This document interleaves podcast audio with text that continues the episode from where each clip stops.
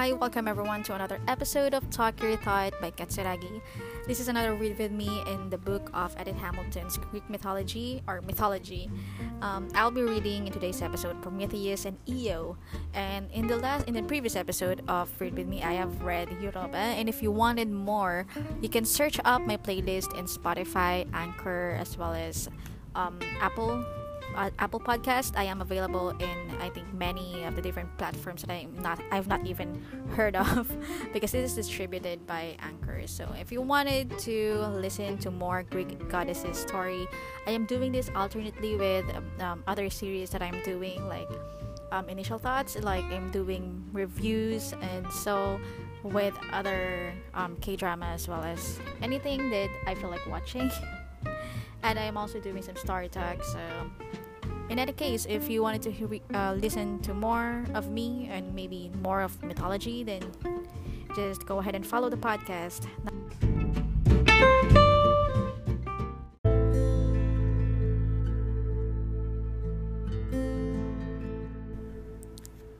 In those days when Prometheus had just given fire to men, and when he was first bound to the rocky peak of Caucasus, he had a strange visitor. A distracted fleeing creature came clambering awkwardly up over the cliffs and crags to where he lay. It looked like a heifer, but talked like a girl who seemed mad with misery. The sight of Prometheus stopped her short. She cried, This that I see, a form storm bitten, bound to the rock, did you do wrong? Is this your punishment? Where am I? Speak to our wretched wanderer. Enough. I have been tried enough, my wandering, long wandering. Yet I have found nowhere to leave my misery. I am a girl who speak to you, but horns are on my head. Prometheus recognized her. He knew her story and he spoke her name. I know you, girl, Inachus' daughter, Io. You made a god's heart hot with love, and Hera hates you. She it is who drives you on this flight that never ends. Wonder checked Io's frenzy. She stood still, all amazed. Her name, spoken by this strange being in this strange, lonely place, she begged. Who are you, sufferer, that speak the truth to one who suffers? And he answered, You see, Prometheus, who gave mortals fire, she knew him, that end his story. You, he who succored the whole race of men, you, that Prometheus, the daring and the enduring. They talked freely to each other. He told her how Zeus had treated him, and she told him that Zeus was the reason why she, once a princess and a happy girl, had been changed into a beast, a starving beast that frenzied run with clumsy lips and and bounce. Oh, shame. Zeus' jealous wife, Hera, was the direct cause of her misfortunes. But back of them all was Zeus himself. He fell in love with her and sent ever to my maiden chamber visions of the night, persuading me with gentle words, oh, happy, happy girl. Why why are you all too long a maid? The arrow of desire has pierced Zeus. For you he is on fire. With you it is his will to capture love. Always, each night, such dreams possessed me. But still greater than Zeus' love was his fear of Hera's jealousy. He acted, however, with very little wisdom for the father of gods and men when he tried to hide Io and himself by wrapping the earth in a cloud so thick and dark that a sudden night seemed to drive the clear daylight away. Hera knew perfectly well that there was a reason for this odd occurrence and instantly suspected her husband. When she could not find him anywhere in heaven, she glided swiftly down to the earth and ordered the cloud off. But Zeus, too, had been quick. As she caught sight of him, he was standing beside a most lovely white heifer, Io. Of course, he swore that he had never seen her until just now, when she had sprung forth, newborn from the earth. And this, Ovid says, shows that he, the lies lovers tell do not anger the gods. However, it also shows that they are not very useful, for Hera did not believe a word of it. She said that, that the heifer was very pretty, and would Zeus please make her a present of it.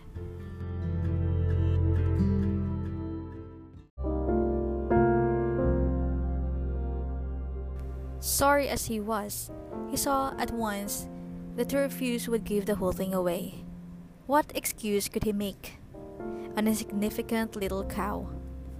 He turned Io reluctantly over to his wife, and Hera knew very well how to keep her away from him. She gave her into the charge of Argus, an excellent arrangement for Hera's purpose, since Argus had a hundred eyes. Before such a watchman, who could sleep with some of the eyes and keep on guard with the rest. Zeus seemed helpless. He watched Io's misery turned into a beast, driven from her home. He dared not come to her, to her help. At last, however, he went to his son Hermes, the messenger of the gods, and told him he must find a way to kill Argus. There was no god cleverer than Hermes. As soon as he had sprung on earth from heaven, he laid aside everything that marked him as a god and approached Argus like a country fellow, playing as very sweetly upon a pipe of reeds. Argus was pleased at the sound and called to the musician to come nearer.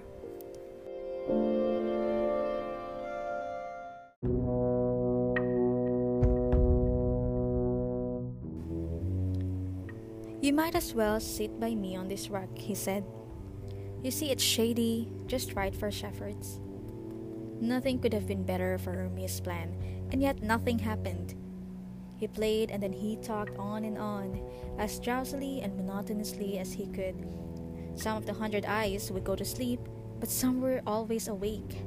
At last, however, one story was successful about the god Pan how he loved a nymph named Syrinx who fled from him and just as he was about to seize her, was turned into a tuft of reeds by her sister nymphs. Pan said, Still you shall be mine. And he made from what she had become a shepherd's pipe of reeds with beeswax joined. The little story does not seem especially tiresome, as such stories go, but Argus found it so. All of his eyes went to sleep, Hermes killed him at once, of course, but Hera took the eyes and set them in the tail of the peacock, her favorite bird. It seemed then that Io was free, but no. Hera at once turned on her again. She sent a gadfly to, fl- to plague her, which stung her to madness. Io told Prometheus, He drives me all along the long sea strand. I may not stop for food or drink. He will not let me sleep. Prometheus tried to comfort her, but he could point her only to the distant future. What lay immediately before her was still more wandering and in fearsome lands. To be sure, the part of the sea she first ran along with in her frenzy would be called Ionian after her, and the Bosphorus, which means the ford of the cow, would preserve the memory of when she went through it. But her real consolation must be that at long last she would reach the Nile, where Zeus would restore her to her human form. She would bear him a son named Epaphus and live forever after happy and honored. And know this that from your race will spring one glorious with a bow, bold hearted, and he shall set me free. Io's descendant would be Hercules, greatest of heroes, than whom hardly the gods were greater, and to whom Prometheus would owe his freedom.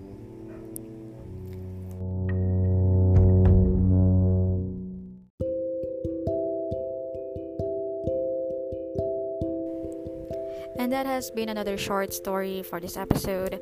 The Prometheus and Io's friendship. I think it is uh, quite beautiful if you if we see it that way because um, Prometheus somehow helped Io um, in her suffering during the time and knowing that one of her descendants, uh, Hercules, would be saving or freeing Prometheus is going. It's really something that is uh, beautiful. Aside from the fact that we see another Hera um, vengeance towards Zeus lovers, I think that is going to be um, a theme for many of the stories in Greek mythology. She is known to be that vengeful wife, so yeah, we always have to see that coming.